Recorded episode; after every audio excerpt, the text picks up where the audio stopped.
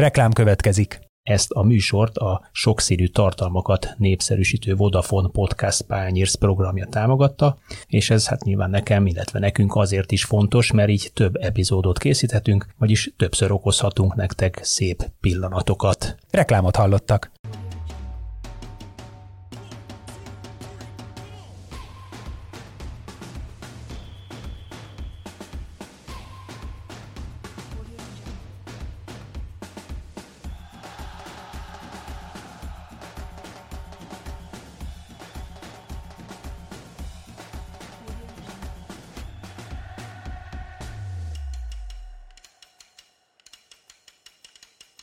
Ez itt az Ajtó-ablak Ziccer, a Sport huszonnégy E B podcastja Kánoké Kis Attilával és Kele Jánossal. Na sziasztok, itt vagyunk a huszonnégy pont hu, pontosabban a Sport huszonnégy E B külön kiadásában.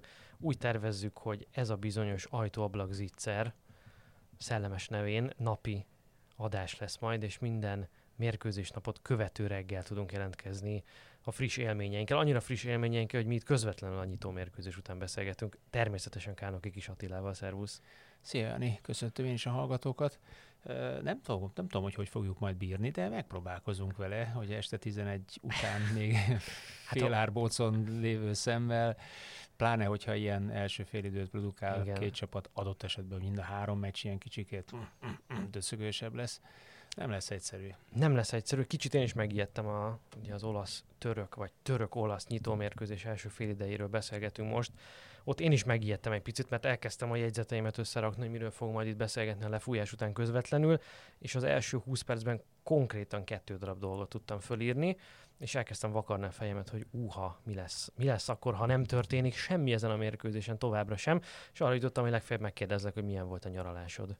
Frankó, ja, mert hogy én nyaralásból érkeztem, hoztam is volna egy gőzszert, és tízusan valami sör mellett beszélgessünk, de nulla százalékos citromos sört találtam. Úgyhogy... Ez kicsit olyan, mint a törökök focia volt, nulla százalékos. nulla százalékos és citrom nélkül, de se só, se bor, se citrom nem volt. De egyébként kicsit azt az arcukat mutatták, amit ellenünk a, a Nemzetek Ligája meccsen, ott is ilyen kicsikét ilyen, ilyen, ilyen elképzelés nélkül. Pontosan most is csak annyi elképzelést láttam rajtuk, hogy, hogy azért, hogy az el, első fél időben viszonylag jól óvták a saját területüket, aztán szerintem beleestek a, a saját, pontosabban hát a, az olaszok csapdájába, de ezt marad majd kicsit később. Igen, egy, a mérkőzés egy pontján eszembe jutott, hogy szerintem őket még mi is oda-vissza megvernénk, és hát végül is megvertük őket nem olyan régen oda-vissza.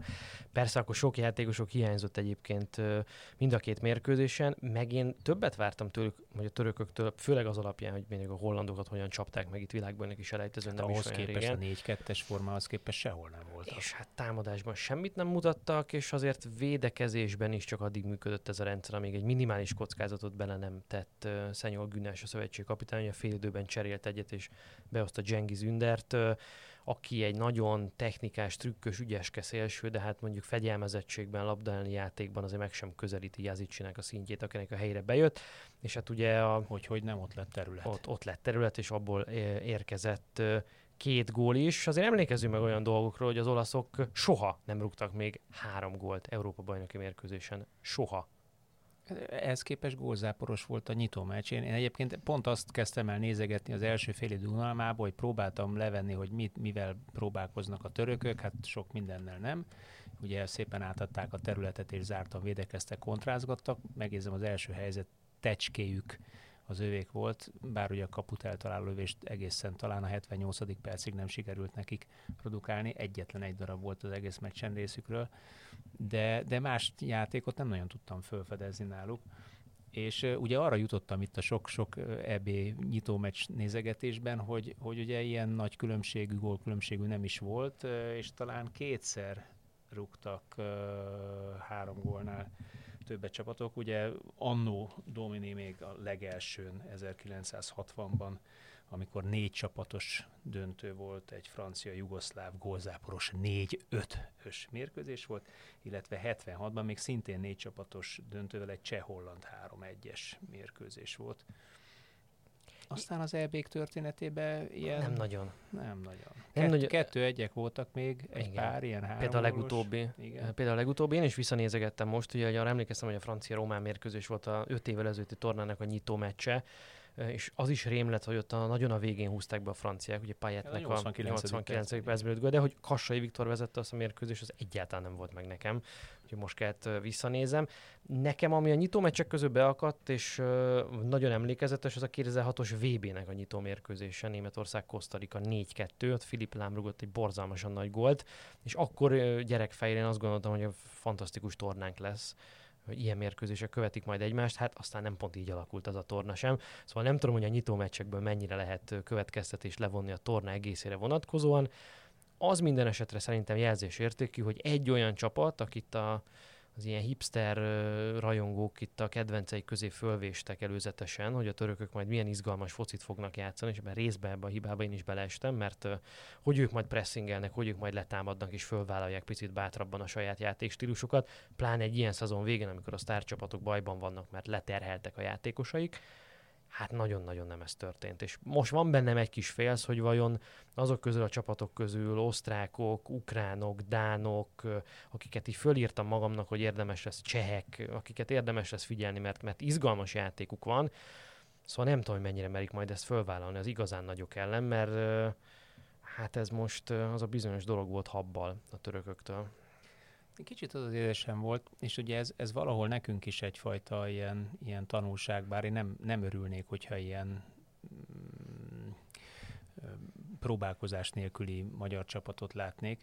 Ugye, hogy, hogy azért a kis csapatok kontra nagy csapatok mérkőzésen, vagy nagynak számító csapatok mérkőzésen, az olasz ugye alapvetően nagy, talán huszonkilencedik meccsüket nyerte, vagy huszonnyolcadikat, ha jól emlékszem. És harminc a rekordjuk még a harmincas évekből. Igen, és kilencediket gól nélkül, ami azért zsinórban, ami nem, nem gyenge, hogy ugye annyira koncentrálnak a, a zárt védekezésre, hogy, hogy egész egyszerűen nem, nem elvész, és nem marad erő a támadás, és amint egyszer elhibázzák, vagy eltolódnak egy kicsikét, ahogy most is látszott, hogy egy, egy rosszabb visszavédekezés történt, könyörtelenül kihasználják ezek a nagy csapatok, és olyan sebességgel használják ki, hogy ihaj.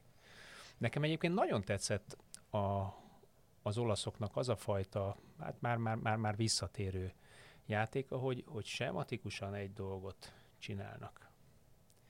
De amikor megvan a rés, akkor pillanatok alatt tudnak váltani.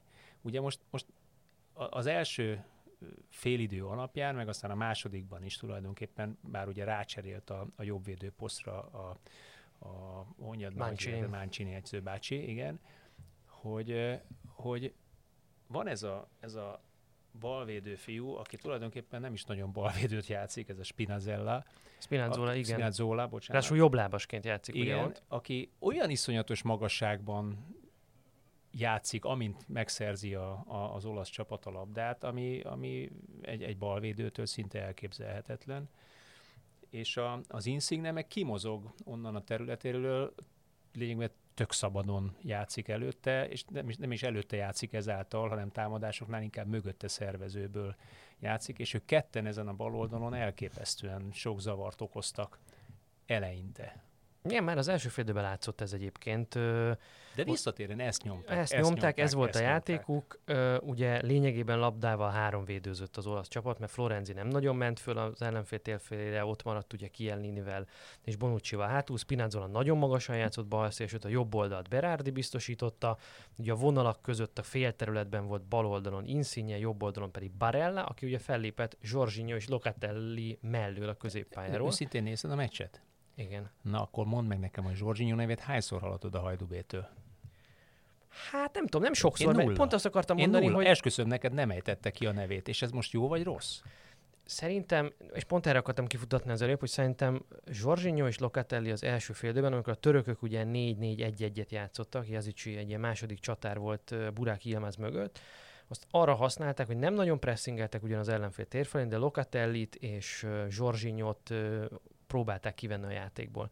És ugye ezért volt nagyon sokszor olyan jelenet az első fél időben, hogy Chiellininek kellett ezeket a quarterback passzokat osztogatni, hogy ő jobb hián fölhozogatta a labdát, és hogy ott a bal... Hát, ami nem az erőssége. És nem annyira az erőssége, és hát nem is feltétlenül működtek eléggé magas intenzitáson, nagy sebesség mellett ezek a forgatások. Ugye az olaszoknak az a játéka, és ezt a selejtezőkön is láttuk, hogy ők túltöltik általában a baloldalt, Insignével és a felfutó Spinazzolával, hogyha melléjük csatlakozik, mondjuk játszik Verratti például, akkor, akkor szintén be tudod segíteni, vagy egy fölfutó középhátvéd, aki fölviszi a labdát, ott szépen túltöltik ezt a rést, abból fordítanak át, és ott jön egy rés mondjuk a jobb oldalon, és akkor úgy törnek be az ellenfél védekezése mögé, vagy ilyen vakoldali befutásokkal, mint a Barella, hogy most ugye megnyílt előtt a terület két gólt megelőzően is, nem jött vissza a Cengiz Ünder, és akkor szépen ott őt meg tudták játszani a vonalak között. Szóval ez az ő játékuk, és picit azt éreztem, hogy túlzottan nagy biztonságra játszik Mancini azzal, hogy betette Locatellit is és Jorginhot, és akik azért nagyon-nagyon hasonló profilú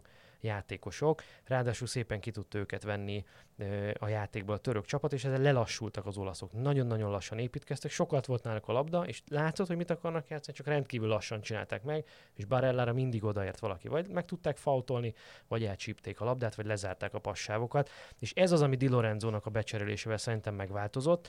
Ez az, ami, ami sebességet hozott a jobb oldalon, és hát azon poénkodtunk pár barátom a meccset nézve, hogy hát mit szólna szegény Salvini, hogy ennyire nincs jobb oldala Olaszországnak. Hát senki nem jött fel a jobb oldalon, és annyira egy, egy irányba tömörült az egész csapatnak a játéka. Ezen segített Di Lorenzo, és hát segített egy pici Şenol Güneş, aki meg elcserélte magát ebből a szempontból. Próbált szerintem kockáztatni, érezte, hogy nagyon kevés ez támadásban. Nulla kapura lövés, nulla kaput találó próbálkozás, tehát ezzel nem lehet még csak kihúzni sem meccset. Behozta Cengizt, próbált ezzel. És egyébként volt is egy elszaladásuk, egy elfutásuk kontrából Ündernek, de hát a, az elején, igen. A másik, második félidő elején. De hát amit nyert volna a vámon, azt, annak a többszörösét a réven elvesztette. De, de ez mennyire a Gündernek a hibája, vagy a Günesnek a hibája? Mennyire, miért nem lehet esetleg mondjuk a középpályának a hibája, aki, hogyha ugye becserélek egy támadóbb szellemű játékost, akitől azt várom, hogy egyébként létszám fölén tudjon kialakítani, vagy gyors elfutásokkal, akkor nyilván van terület nyílik mögötte, azt azért föl kellene tölteni. Márpedig az első gól előtt marhára nem az látszott, hogy föltöltötték volna, sőt, hát ugye, ha jól emlékszem, Locatelli adta labdát végül, vagy nem, Locatelli... Az első gól előtt a Locatelli adta Barellának, ő a Berardinak, és a Berardi is úgy lett gól. De a Barella az vezetgette ott a labdát, kicsit kvázi tanástalanul egy, egy két-három másodpercig valakinek azért oda kellett volna érni, hogy meg azért olyan kristálytisztán tudod kipasszolni oda az üres területre, hogy ihaj. Abszolút, és az a visszatérve egy picit a magyarokkal vívott meccseire a törököknek, ott is nagyon látszott, hogy az ő pressingük, meg az ő védekezésük nagyon emberorientált. Ugye az az ő egyik nagy trükkük, hogy ugye az egyik hatosuk, vagy például Ozan Tufan, vagy a Jogsulú mindig kilép a, a labdás játékosára az ellenfélnek, és nagyon agresszívan ugye letámadja, és azzal próbálják elvenni az idejét, meg ugye szűkíteni a, a passávokat. És ugye ezt is az első fél időben próbálták nyomni, és mindig odaért valaki, vagy Locatellire, vagy Jorginhóra, emiatt lassult el nagyon az olaszok játék, és cipelgette inkább Chiellini a labdát, de ez az, amit a második fél időben nem tudtak megcsinálni. Tehát nem tudom, hogy azért, mert Cengiz miatt nagyobb területre kellett figyelni ezeknek a játékosoknak, és egyszerűen az már túl sok volt nekik. Az olaszok is gyorsultak egy picit gondolkodásba, szerintem intenzitásba, Di Lorenzóval veszélyesebb lett a másik oldaluk is. Valahogy ezek így összességében szerintem kiadták azt, hogy, hogy ezt a meccset végül is nagyon-nagyon simán megnyerték az olaszok. Nem kerteljünk, és nem volt ez a két csapat egy súlycsoportban sehogyan sem. Ez, ez kétségtelen, de mondjuk ha, ha maradunk a, az olaszoknál egy kicsikét, mert hát végül is ők, ők nyertek, akkor én továbbra is lovagolnék ezen a, a, az Insigne fiatal emberként, mert olyan kis picike emberke. Nekem esküszöm állandóan az jutott eszembe, hogy a, az olaszok cserje, vagy cserje a magyarok Insigne-je. Ugyanaz a fizimiska, kis apró kis lépesség, nem? Ugye? Kis, kis trükkös, cseles, nagyon jó labdák, nagyon jó megindulások, nagyon jó át, cseles kicsit átvételek. Ilyen régi vágású játékos. Igen, abszolút. abszolút. Tehát ez a... egyik kedvencem egyébként, és annyi szint vitt ebbe a játékba, hogy fantasztikus, aztán ugye meg is lőtte a gólját, amit abszolút megérdemelt, mert szerintem kifejezetten ö, jól játszott. Igen, én nála érez, érzem azt, hogy őst, és azért mondtam ezt a régi vágású szót, hogy neki azért nagyon sok lehetőségecske kell ahhoz, mire, mire ugye sokszor belevezetem, belevezeti az emberbe a labdát, sok érintésből nyomja, nagyon sokat mint, mint vállal. A magyar, mint, mint, mint a Cseri. Hát, mint, mint Cseri. Jó, hát akkor oké, okay, akkor megvettem. De pont, pont ugyanígy, de, de mégis, mégis megvan az a, megvan az, a, megvan az a szín, meg megvan az, a, az az egy-egy olyan passz. A Garami Józsi bácsi például, ugye a Kanta Józsival uh, hasonló fizimiskos apró lépések, tudod, tityi-totyi, tityi-totyi, ide teszem, oda teszem. Ő pontosan tudta, hogy a, a a Kanta Józsinak a passzaiból mondjuk tízből hat ér el, de le fogják szerelni, el fogják venni tőle. Na, abból a hatból kettő olyan van, amiből meccset lehet nyerni. És, és valahogy az Insignén ugyanezt érzem, hogy ott keve, hagyják keverni, kavarni, mert mindig csinál olyat, ami megvan a meccsnyerés. Vagy örúlja be, vagy olyan passzad, amiből, amiből aztán ott a szituáció. Na de mi van, ha négy eladottból lekontráznak háromszor úgy, hogy... Na jó, de hát azért itt van egy harmincnégy, meg egy harminchat éves bácsi hátul, akik elég, elég stabilan állják a sarat. Plusz előttük a két ember, azért, azért a, a Locatelli is, meg a, a Jorginho is kiválóan, kiválóan a, az szír. Is, igen, hozzátartozik az igazsághoz. Hányszor így négyen egyébként igen. hátul. Igaz, mert a két szélső annyira fönn volt, és ugye akkor térjünk vissza arra, hogy a, a, a becserélt... Uh, Di Lorenzo. Di, nem, bocsánat, a törököknél a becserélt ember ja. mögött, ugye? Ünder mögött, Ünder mögött van terület, vagy nincs terület? Ki hogy védi az adott területet? Hát igen, hogyha az első fél időben is volt, ugye Spinazzolát, ha említetted, ugye ott azon az oldalon Karaman játszott vele szemben a törököknél, és azért Karaman, aki alapvetően egy csatár, de legalábbis támadó típusú játékos, most a szélre toltan játszott Yazıcı miatt, hogy ő bent tudja védeni Jorginhót és Locatellit, meg a passzávokat, hát ő, szegényt a Spinazzola néha akkor is kicserezte, amikor nem akarta, tehát egy egyszerű testcselekre repülgetett, Karaman ide-oda dőlt, mint a, mint a tekebábú, szóval ö, itt voltak azért komoly képességbeli hiányosságok is. Ö, arra akartam még visszatérni, hogy lehet, hogy azt mondtam, hogy támadásépítésben ez a Locatelli-Jorginho kettős, ez redundáns volt, De, de ahhoz meg kellenek azért ők, hogy a Bonucci-t és a Chiellinit fedezzék egy picit, mert igen. sebességben ott már vannak gondok. Arról nem is beszél, hogy Bonucci szerintem ebben a, ebben a négyvédős rendszerben, ahol neki csak egy partnere van a védelem közepén, ott azért ő soha nem volt annyira jó védő, mint ahogyan őt sokszor vagy sokan kezelték. De hát ezek ellen a törökök ellen ez is, ez is belefért. Meg az is belefért, és ezt mindenképpen akartam mondani, hogy Ciro Immobile gólt szerezzen, akit itt a közvetítésben is mint egy ilyen sötét lóként apostrofáltak, hogy majd ő lehet a Paolo Rossi és Toto Schillaci után a következő olasz csatár, így a semmiből, nem tudom mennyire a semmiből, de berobban és akár a gólkirály címre is esélyes. Na most én összeszedtem, hogy milyen ellenfelek ellen szerzett eddig gólt tétmérkőzésen az olasz válogatottban. Ugye most lőtt gólt. Izrael, Macedónia, Liechtenstein, Albánia, Finnország, Örményország, Észak-Írország és Litvánia. Ez volt eddig a Ez volt eddig a pedigré, hát most egy kicsit javított a törökökkel. Hát meg ez ugye azért egy komoly, komoly tétmeccs. Meg, meg én azért ö, azt, ahogy ő az bebelsőzte azt a labdát, azzal a higgadtsággal, ahogy kifordította a bokáját, azért azt szerintem nagyon kevesen csinálják, vagy legalábbis azok a klasszikus támadók tudják, vagy képesek erre, akik tényleg a, a, az átvétel pillanatában a másodperc tört része alatt képesek dönteni, és tökéletes megoldást választani. Szerintem az Immobilétől ezt, ezt láttuk abban a szituációban. Hát meg, hogy olvasta ott a játékot, hogy készült, a kip, hogy lesz kipattanó. Tehát ő nem azt igen, nézte, hogy igen. ő már arra számított, hogy kipattanó. De kipattanó, hogy kiforgatta pontosan. És eltette ugye a sarokba. Egy érintése volt, és azt az érintést azt kellett csinálni. Ugye ez, ezt szokták mondani, hogy a csatárban ezt kell megfizetni. Hogy odaérkezzen, ott legyen, és azt úgy tartsa a lábfejét akkor, ahogy kell. És akkor itt megragadnám az alkalmat, hogy ajánljam a Sport huszonnégy-en megjelent cikkünket, ugye Marosi Geri tollából, ami pont a kilencesekről szól, és arról, hogy ugye évek óta hajtogatjuk, mondogatjuk, elemezgetjük, hogy vége, most már a klasszikus kilencesek kihaltak, nincsenek ilyen játékosok. Most már egyszerűen a modern futball már nem bírja el, hogy egy csatár csak a góllövéssel foglalkozzon, tehát Bobo Vieri, meg Ruud van Nistelrooy most már nem élne meg a mai futballban. Tehát időről időre előkerülnek ezek a játékosok, mint Immobile, akinek az erényeit kellene hosszasan sorolnom, azért nagyon nagy bajba lennék. Az az egy nagy erénye van, hogy ő jó helyen áll, és elképesztő gólérzékenysége van, és amikor neki egy érintésbe be kell fejezni egy akciót, akkor azt jó százalékkal be is fejezi. Tehát mégiscsak érez a klasszikus kilences. Ja, hogy a fenében, hogy, hogy, hogy mondjak egy, egy olasz, újabb olasz-magyar párhuzamot, bár annyira nem magyar a srác, akiről beszélünk. Volt itt Újpesten egy Diány nevű fiatalember, ugye, akit Juventusból menekített ki a Újpest belga tulajdonosa, és konkrétan emlékszem, mert beszélgettem a, a Víg Petével, aki az Újpestnek akkor másodedző volt, és kérdeztem, hogy Peti, milyen, milyen ez a, ez a srác? Hú, azt mondja, ez nagyon-nagyon ügyetlen gyerek, és tényleg olyan ügyetlen volt, minden első labdaérintése borzalmas volt a pályán, és nem jó megoldásokat választott. De úgy folytatta a Peti, de figyelj, amikor tizenhatoson belül van, úgy rúgja a szögeket egy érintésből, hogy én olyat még nem láttam. És emlékünk rá, ugye ez a srác azt hiszem tíz per tizenegyes mutatót csinált fél év alatt, tíz meccsen lőtt tizenegy gólt, vagy tizenegyen tízet, most nem emlékszem pontosan. A gól per meccs körül volt, de, abszolút. Igen, abszolút gól per meccs körül volt, és aztán fél év után távozott is Kínába sok pénzért. De, aztán de, török gólkirály lett, török gólkirály játszott a Galatasarayban, most pedig a Premier League-ben játszott egy fél szezont. Ugye kiestek ugyan a West Bromwich-sal, de igen, de, de szerzett el, gólt. A legeslegmagasabb abszolút. Szintre, ugye, amit ma azt mondjuk, hogy a futball üzleti világának és pénzügyi részének a legmagasabb szintű bajnoksága a Premier League, azért oda, oda eljutni Újpest érintésével, akárhogy is nézzük, az egy szép történet. Az komoly dolog. Egyébként lesznek majd még az Európa-bajnokságon ex-újpestiek, vagy akár jelenleg újpestiek is, ugye, vagy az észak-macedón válogatottban Enis Bárdi, vagy éppen Risztevszki.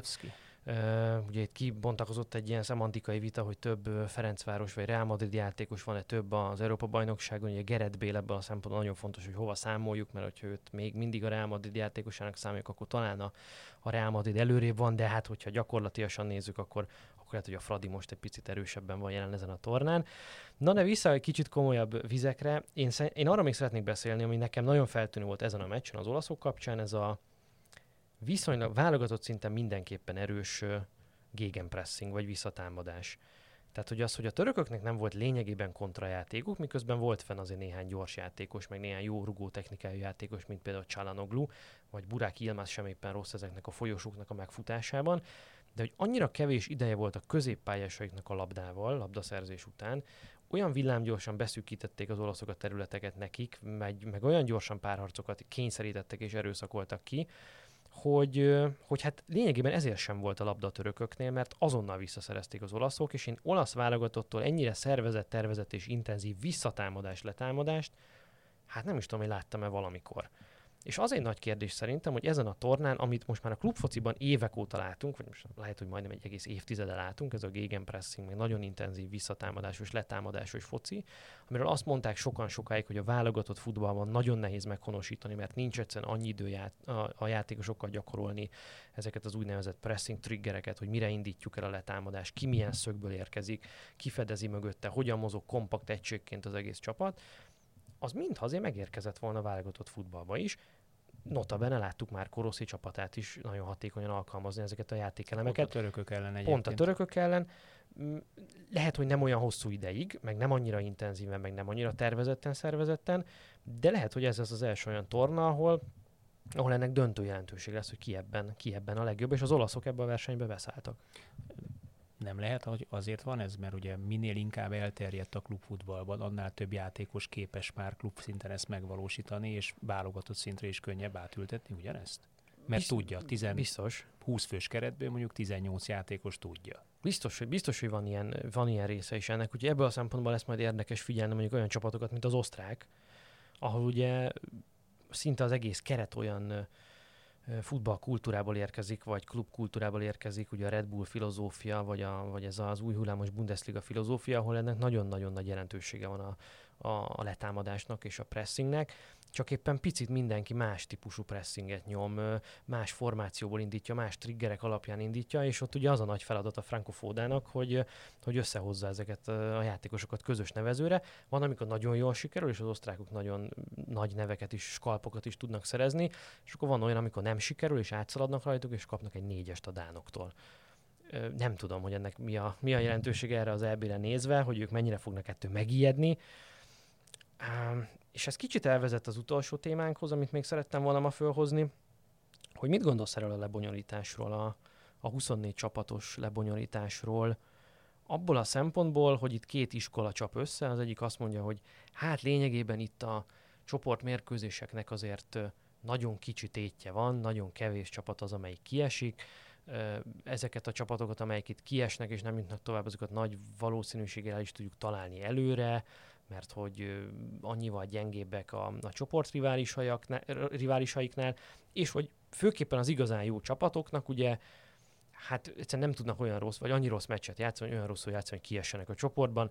Lásd Portugália öt évvel ezelőtt, hát három bűnös meccsük volt, mégiscsak tovább vergődtek valahogy, aztán megnyerték az egész tornát kétezer-tizenhatban. Szóval, hogy ez rányomhatja a bélyegét a meccsek színvonalára, nekik nem olyan fontos az eleje, legyünk túl rajta, igazából ki nem tudunk esni, és így tovább. És akkor van a másik iskola, amelyik azt mondja, hogy hát pont ez, a, pont ez ösztönözheti a jó meccseket, mert hogy egyszerűen nem kell annyira betolni attól, hogy mi van, ha nem sikerül valami, mert még harmadik helyen is tovább lehet csorogni, tehát nincs arról szó, hogy ha az első meccsemet elvesztettem, akkor azonnal kapát kaszát, mert az lényegében félig kiesés. Erre van pro és kontra példa. Hát ugye, hogyha kicsit visszamegyünk, mondjuk ez vé bé példa egyébként, ugye a kétezer-kettes vé bén a franciák, mint ugye a kilencvennyolcas vé bé győztes, kétezres vé bé győztes csapat. Szenegáltól kikaptak egy nullra, aztán utána olyan gyengén játszottak végig, hogy mentek haza az első kör után. Nagy csapat, nagy formátumú játékosokkal, nagy klubból jövő játékosokkal, mindent megnyert játékosokkal, azt mégis kiestek, mint szarabonatból, ahogy szokták mondani. Tehát ez bárkivel előfordulhat. Üh, nyilván nem lehet kikerülni a futballnak az üzlet oldalát. Tehát egy, egy ilyen nagy torna tíz városban, vagy egy város, vagy tíz országban, vagy egy ország nyolc-kilenc városában játszva azért jóval nagyobb tömegeket mozgat meg, mint mondjuk az ezerkilencszázhatvantól hetvenhatig tartó négy csapatos döntők, amikor, amikor négy, el, meccs. négy meccs egy helyen elődöntő döntő viszontlátásra. És ugye ott az volt a nagy szó, hogy eljutottál oda, Magyarországnak ez kétszer is sikerült. hetvenkettőben és hatvannégyben. hatvannégyben lettünk harmadikok, ugye, jól emlékszem, igen, és hetvenkettőben negyedikek, belgáktól kikaptunk. No de, de szerintem ez, ez egy élvezetes ö, dolog, hajaz, jobban hajaz a világbajnokság lebonyolítására, és hát azért több meccset ad a tévé. Több meccset ad a tévé, és hát végül is Európa a futball hazája, bármennyire is nyilván Dél-Amerikában azt mondják, hogy Dél-Amerika a futball hazája, mi azt gondoljuk, hogy Európa a futball hazája, itt vannak a, a, a legjobb válogatottak, úgyhogy teret kell adni. Nem utolsó, nekünk nagyobb a szanszunk. Na így van, erről akartalak még kérdezni, mert lemaradtál az é bé felvezető adásunkról, és téged nem tudtalak kifogatni arról, hogy mit vársz a magyar válogatottól. Ugye mi arra jutottunk abban az adásban, csak mondom neked, hogy az a legnagyobb esélyünk, hogy nincsen semmilyen esélyünk. Nincsen semmilyen elvárás. Tehát ez a csapat ebből a kiinduló helyzetből hát legalábbis nagyon-nagyon kis eséllyel tudna valami egetrengető csalódást okozni. Egyszerűen annyira bármi történik, helyzet, gól, pontszerzés, az mind szerintem földön túli bravúr. Különösen úgy ugye, hogy mondjuk, hogyha ha bármelyik csapatból a két legjobbnak gondolt játékost kiveszed, legnagyobb csapatokból is, angoloktól, középpályáról két meghatározó játékos, Szoboszlait és Kalmárt. Vagy két olyat, aki a kreativitásért, a kreativitást, vagy a kulcspasszokért felel, vagy ketten együtt a pályán, amivel próbálkozott az utóbbi mérkőzéseken már Rossi, vagy egymás alteregójaként, hogy tehermentesítsék egymást, akkor különösen azt kell mondjam, hogy, hogy mondjuk még az a, az a kevéske esély is ebben a, ebben a négyesben, ami egy szudar erős négyes, valamelyest csökkent. Ugyanakkor ugye én előtte is azt mondtam, hogy, hogy pont az ilyen nagy tornák, és pont a francia példa, az imént említett francia példa mutatja azt, hogy, hogy és ez más csapatsportágokban is így van, hogy a, a végső győzelemre esélyes csapatok, azok sosem az első egy-két-három mérkőzésre időzítik a top formát. Ugye itt egy, egy hosszú időszakról, egy egy hónapos időszakról van szó, inkább a második két hétben egy enes kieséses szakaszra szokták ők beérni a formát, úgy alakítják, egyébként is kicsit terheli, nagyobb terhelésből érkeznek, többet pihennek, és akkor pörögnek föl igazán. Vagy lásd a portugál példa, ugye, akik mondjuk talán kicsit meglepetésre nyerték meg azt az Európa-bajnokságot, de hát mégis azért piszak erős válogatottjuk volt már akkor is, meg most is az. És én ebbe kapaszkodnék, hogyha itt bármelyik ellenfelünk is egy picikét ö, fásultabban ér oda, akkor ez a, ez a magyar válogatott, akinek szintén egészen szép kilenc meccses ö, veretlenségi Most már tíz. Most már nyaraltál, de közben tíz lett. Tíz, bocsánat, igen. Tíz meccses veretlenségi szériája van. Ez azért, egyébként az egész oda, mezőnyben a második, második legjobb, igen. Az azért az oda tud, oda tud piszkolni talán pontszerzésre, ilyesmire. Én, én annak örülnék a legjobb, hogyha nem látnék olyat, elején talán már mondtam, mint most ez a, ez a török, ez kilátástalanságot. Én a törökökön kilátástalanságot láttam, hogyha, hogyha azt látom, a Rossi csapaton, amit az utóbbi évben, években, most már tudom mondani, láttam, vagy utóbbi tizen mérkőzéseken láttam, hogy van cél a játékban, lehet látni azt, hogy mi a terv, és ezt megpróbálják a srácok megvalósítani, én tökéletesen elégedett vagyok, bármi is a, a, a végeredmény. Itt nem láttam tervet, visszatérve a törökökre. Igen. Meg szét is estek piszkosul absz- Abszolút, hát igazából az első gólt megkapták, ott szerintem mindenkinek világossá vált náluk, hogy itt, itt lefőtt. Jó, de ennyire akkor se lehet és szétesni. És ennyire nem, ennyire nem szabadna szétesni. Én le, tehát két éve nem láttunk ilyet a magyar válogatottól. Szerintem ez a, ugye az a bizonyos kétezer-tizenkilenc őszi Horvátország elleni idegenbeli nagyon csúnya bukó, meg az a Wales elleni nulla kettő tűnt ilyen kicsit csúnyábbnak, vagy hitehagyottabbnak. Azóta ez a csapat végül is szárnyal, és azóta nem is érték ilyen pofonok. Bár hozzáteszem, ilyen erős ellenfelekkel sem nagyon futott össze, mint, mint amilyen erős ellenfelek most itt jönnek. Nem, de én ettől független azt mondom, hogy, hogy azokra az erősségekre, ami nekünk megvan, vagy azokra a játékosokra, vagy játék, hát túl sokat nem tudok mondani, játékosra mondjuk elől, akiben benne van a, a, a váratlan, mondjuk Salaira gondolok, aki az agilitásával, intenzitásával tudott problémát okozni. És aki reméljük egészséges. Aki mert reméljük ugye... egészséges, igen. Ugye ezt még ki kell pipálni, ezt a pontosan. négy napig, ezt a, a igen, felvételünk pillanatában még négy nap van a meccsünkig. Szalaira, hogy esetleg, mint ahogy ugye négy évvel ezelőtt is meglövi azt a gólocskát, amit kell, és akkor lövi meg, amikor kell, meg jól birkózik az ellenfelekkel, jól készít vissza mondjuk az érkező Salainak. Szóval ezekbe azért, ezekbe azért én tudok bízni, mert ez kell ahhoz, hogy gól legyen. Hát ott vannak a pontrugásaink, amikből nagyon-nagyon hatékonyak voltunk a, a mögöttünk hagyott időszakban. Kérdés, hogy Szoboszlai Dominik nélkül ezt mennyire tudjuk föntartani. Én azért bízom benne, hogy igen, mert szerintem vannak a mezőnyben olyan csapatok, akiknek a pontrugások elleni védekezése nem eléggé kimunkált. Egyébként a török pont egy ilyen csapat volt már előzetesen, és bár ma nem ezen múlt egyébként ez a vereség az ő részükről. Én a kezezéseket írtam még fel itt magamnak, de szerintem, ahogy elnéztem ezt a mérkőzést és a kezezések megítélését, hát ez fog még nekünk beszédtémát szolgáltatni ezen az Európa-bajnokságon. Hát itt három ilyen szitu volt mindjárt az első fél időben. Hát ebből egy egészen nyilvánvaló tizenegyes volt, meg egy másik is jó eséllyel az. Igen, a bepassz az egyértelmű volt, amikor pár... Igen, tehát ez, ez nagyon nehéz. Nem is értem. Ugye az van most, miért nem? Az van most, hogy, hogy kiadott egy ilyen direktívát, irányelvet ugye itt a szabályalkotó testület az é bé előtt, hogy, hogy mit fognak figyelni a kezezése kapcsán, és ebben a, a legnagyobb hangsúlyt, a legnagyobb újdonságot az jelentette, hogy, hogy ez a bizonyos természetellenesen megnöveltem a testalkatomat dolog, vagy testfelületemet, amivel ugye lényegében blokkolásra használja valaki ugye a kezét, vagy a karját. Szóval, hogy ezt abból fogják levezetni, hogy az adott akció, mozgás, amit a játékos ott kivitelezett, tehát fordult, ugrott, vetődött, nem tudom micsoda, annak a szempontjából természetesen, hogy a keze úgy áll, ott áll, ahogy áll. Hát ez a, ez a legnagyobb, vagy legjobb táptalaj ezeknek a, hát bár, bármiről bebizonyítom, hogy azért áll tudja kezem, mert nekem muszáj volt.